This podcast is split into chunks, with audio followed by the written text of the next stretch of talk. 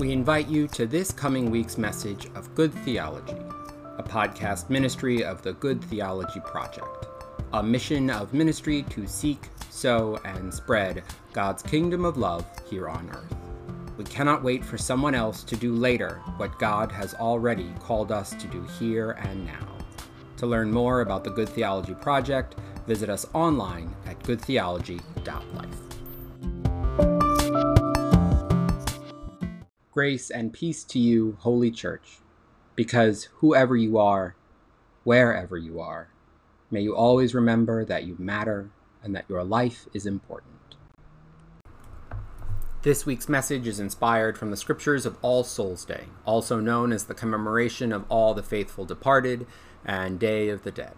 It's the third day in a three day commemoration called All Hallows Tide uh, that occurs from October 31st through November 2nd.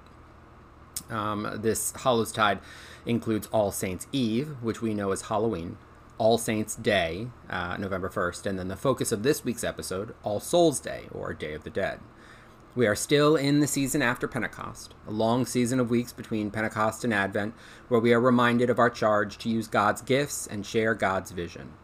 Our reading portions for this episode come from the Wisdom of Solomon, chapter 3, 1 uh, Thessalonians, chapter 14, and the Gospel of our Lord according to John, chapter 5.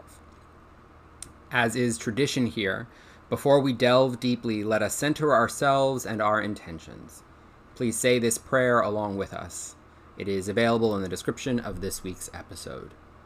Almighty and everlasting God, our ears to hear you, our eyes to see you, our behavior to share you.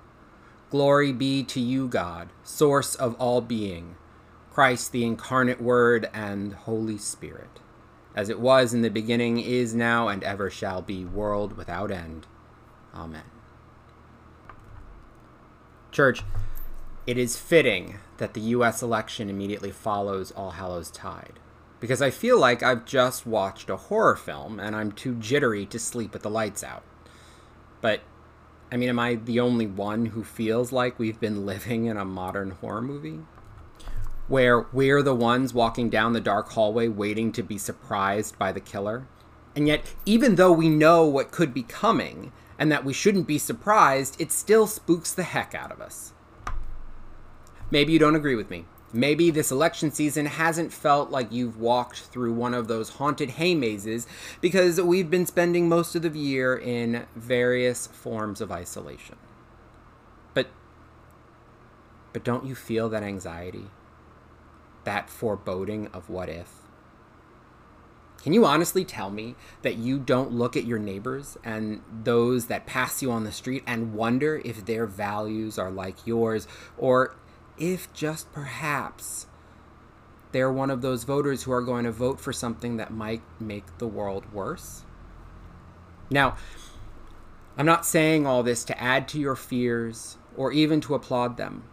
I'm not saying it to divide us even further or to make you fear the people around you. I bring it up because today I intend to speak the power of Christ at them, at your fears, at the things which grapple you. You see, what all that nervousness and fear and anxiety ridden feelings are, well, their expectation and their grief, fear of loss and terror of future. So I say again that it is very apropos to preach about All Souls Day, the Day of the Dead, this close to the election. Because God seems to know we are facing a mixture of anxiety, of grief, of expectation. And He invites us to find shelter in His words, to speak Christ's goodness into our circumstances, to further His mission of His kingdom come here on earth. So let's go to the texts, right? Chapter 3 of the Book of Wisdom is it's an ointment. Um, it's a salve. It's words to remind us that we will not feel pain or torment, that we will be tested and rewarded, and that if we trust God, we will know the truth, that we will always be with Him in love. One uh, surmises the intent of these scriptures was to remind persecuted Jews in the Hellenistic world, um, the first and second century BCE, that the divine being that watches over all loves you and is always supreme. Even though you might be persecuted, even though you might be afraid. And chapter 14 of First Thessalonians is at that time it was a new teaching from Paul to his friends. Um, it's First Thessalonians actually the first letter, date wise, written by Paul in the New Testament. And it's from him to this church he helped plant in Thessalonica. And he knows people have died um, before Jesus has come back, before this second coming. But he's telling them, he's teaching them in his letter to take heart that Jesus will still come and that those who have died, even if they didn't see all of Thessalonica transformed while they were alive into this perfect loving place, that even though they died, that they will still be united with God anyway, that the glory will still be theirs. Paul's message is that no one person misses the boat of blessing dead or alive, everyone is part of God's blessing.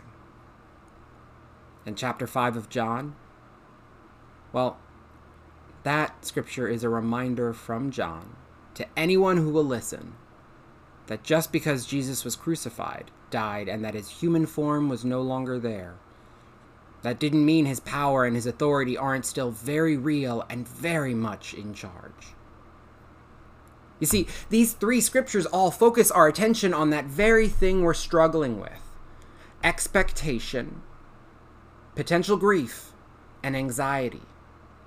They ask us these rhetorical questions Will you bend and break under the fears of this world now, forgetting that Jesus is Lord and that God still reigns? Will you let death and the fear of loss be your new master? Will you forget that it is God's love that enlivens all of creation and that no matter how an election turns out, the waters of Christ will flow even if all human governments and economies fail tomorrow? My friends, no matter how our world looks around us, we cannot let our material circumstances undermine our hope, our faith, and our love. Do you know what I miss the most from this All Hallows Tide season? Amidst all the issues of COVID, the election, the economy, and everything else, what stings deeply is that I don't get to see kids trick or treating. I miss that innocent joy. I miss that playfulness. I miss the spark that reminds me that even in the midst of darkness and scary things, of ghosts and vampires and the walking dead, that there can be laughter, humor, candy, and caramel apples. You know, I was telling the lady who cuts my hair that I haven't had a caramel apple like in probably 20 years. But it was this year, facing a canceled Halloween, that made me realize just how much I've been grieving these past months. And with grief comes a feeling of defeat. It's a reality that we can't win against some things. And maybe just maybe we can't win against the things that make this world a terrible place to exist in. But the sobering wisdom that we should remember from that, particularly now as we grieve in these moments, is that there are others of us, brothers and sisters of the human race, that have always faced this grieving that though for many of us we grieve and it feels new and strange, our grieving is not new or unique. Human suffering is not new or unique. If you recall nothing else this All Hallows Tide, remember that as you feel suffering, others also suffer. And may it force us to become more compassionate.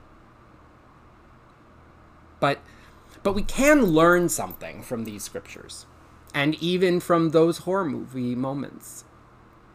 So, okay, so my favorite Halloween movie is Hocus Pocus. It came out in 1993 and it has Bette Midler, Sarah Michelle Gellar, and Kathy Najimy as these three witches who try to suck the, suck the life out of the, the children in this town called Salem. Now, I, I realize that Hocus Pocus is not a traditional horror movie, right? But hear me out, because I think other horror movies are just the same as this archetype that I'm about to tell you, right? Because you see, these witches, they captivated the town with their magic. The witch Winifred puts a spell on all the adults, and the witch Sarah hypnotizes all the children and calls them to her. And just at the end of the movie, as Winifred is sucking the very life essence out of Max, the main character, the sun rises and the three witches explode. In in all the horror movies, we somehow make it to the end if through lots of harm, even though lots of harm happens, even though scary things happen along the way, the sun usually does come out and the monster is abated. The witches explode and morning comes. Harm is done, but there is always morning. That's actually what the scriptures are telling us. You see, fear and grief, worry and anxiety, they grab hold of us like the magic of the Sanderson witch sisters did in those town for those townsfolk. That that fear and grief, they mesmerize us into forgetting about each other and forgetting about God. That's the real goal for Satan, is to distract us from God's mission, from from the purpose that he gave us and that grace still exists here and now. So so I have to ask, will you speak the truth of God's blessing over the fears and the grief that try to strangle you, that tries to distract you and hold you back, subjugate your heart? This All Souls Day, this Day of the Dead that we remember all who have come before us, I want you to remember that suffering is part of life that those who came before us, they suffered and they died, that if you're looking for ease, then you will be disappointed because money and politicians and material possessions don't give you the peace of mind you really seek. But what is promised, what is assured, is that whether you are dead or alive, you are with God. If you are a Christian, you believe that God is mightier than death, that God's power and reach and scope is beyond the confines of materiality. That what John reminds us of is in his gospel, Jesus has authority. Jesus has authority over all. And even in these moments when we are reminded of just how little authority we have, that we can barely trust the world around us to make us feel safe, we can and we must remember to draw water from that well. So, the thing we ask of you this week, the thing I plead for you this week, the small act that we invite you into, is to draw from the well to speak over your own grief and lack of control, your own expectations and disappointments, and to call forth God's living, life giving waters. Not to demand that your will be done or that your situations change, no. To demand, to expect, and to call out for peace of God to help you weather whatever comes your way. Because you, a child of the Most High, you are a being of love and honored by God. You are called to spread His kingdom and that you are ready. Please pray in this moment with me. God in heaven, who commands and has authority over all the world and all in it, we acknowledge that this world is yours and not ours, that we have faltered and not, and we have forgotten and that Satan has allowed grief to choke our joy and our love. We offer them to you, God, on this altar of our hopes and our faith. Restore us, please, with your grace that we may weather whatever comes our way, and that we remember that no matter living or dead, all of humanity is united with you forever and always. Amen. I I now close with this memory. I um I had a pretty rough childhood. And my house was egged a number of times. And I remember how it affected my family. But I also remember that even though my house was egged at nighttime, the sun always came up. We got the hose out, and there was always morning. Even if the house smelled like sulfur, there was always morning. Amen.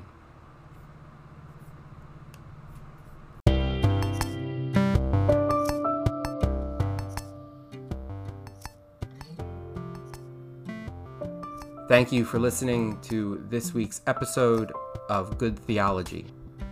To learn more, please find us online at goodtheology.life.